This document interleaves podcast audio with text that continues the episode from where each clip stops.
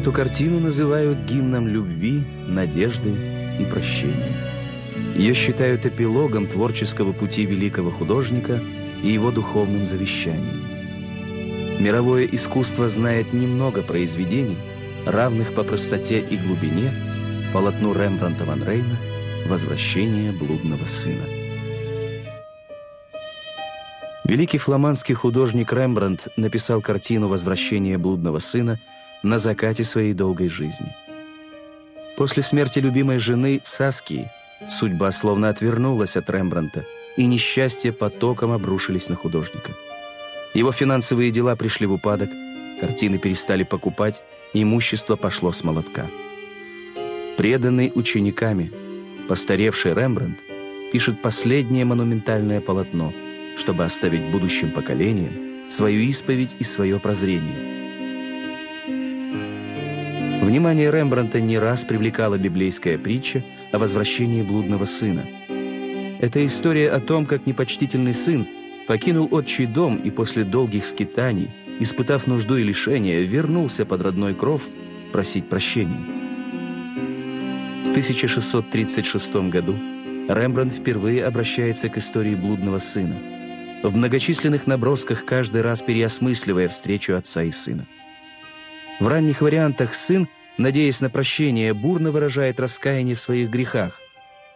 Позднее живописец изображал нечаянную встречу отца и сына.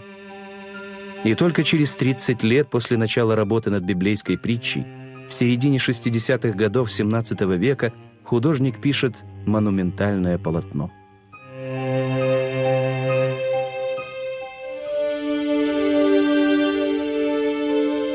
По сюжету и композиции Картина «Возвращение блудного сына» далека от сложившейся традиции изображения этой притчи. Действие картины разворачивается на небольшой площадке перед домом. Оборванный нищий с бритой головой каторжника, стоя на коленях, прячет лицо на груди старца отца. У старика нет сил обнять сына. Он просто осторожно прикасается к нему, не смея поверить в его возвращение после долгих лет мучительной разлуки. Встреча отца и сына происходит на стыке двух пространств.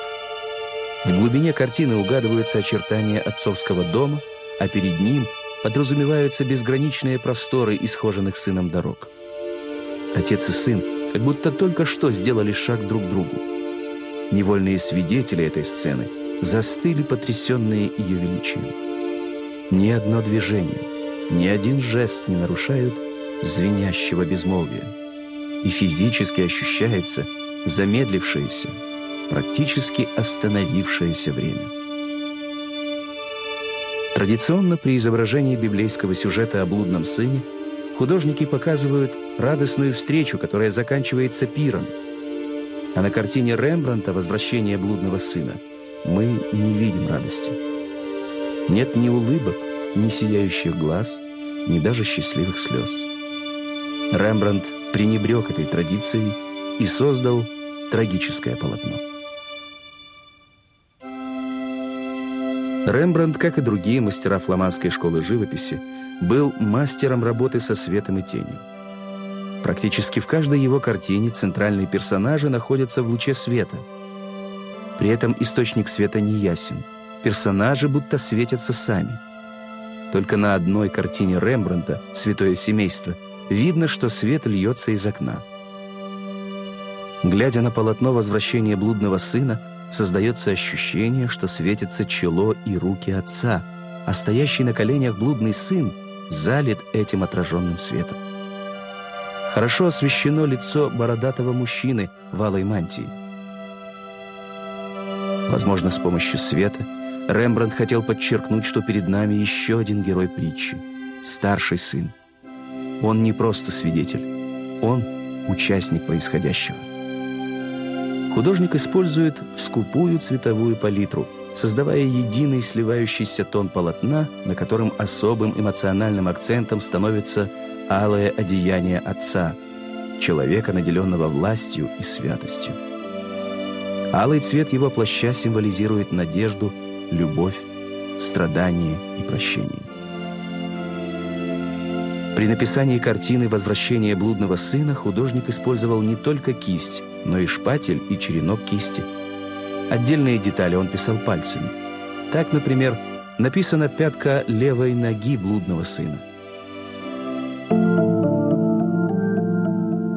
Тема искушения и блуждания человеческого сердца была одним из вариантов главной темы Рембрандта – трагического пути человека в процессе познания мира и самого себя.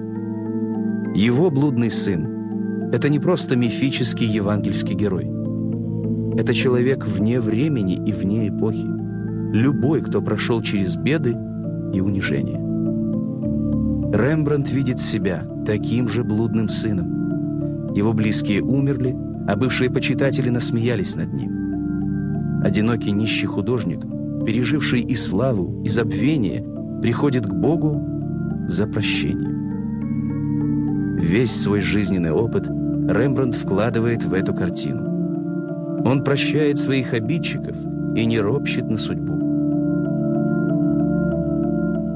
Картина «Возвращение блудного сына» стала исповедью Рембрандта ван Рейна и духовным завещанием великого художника.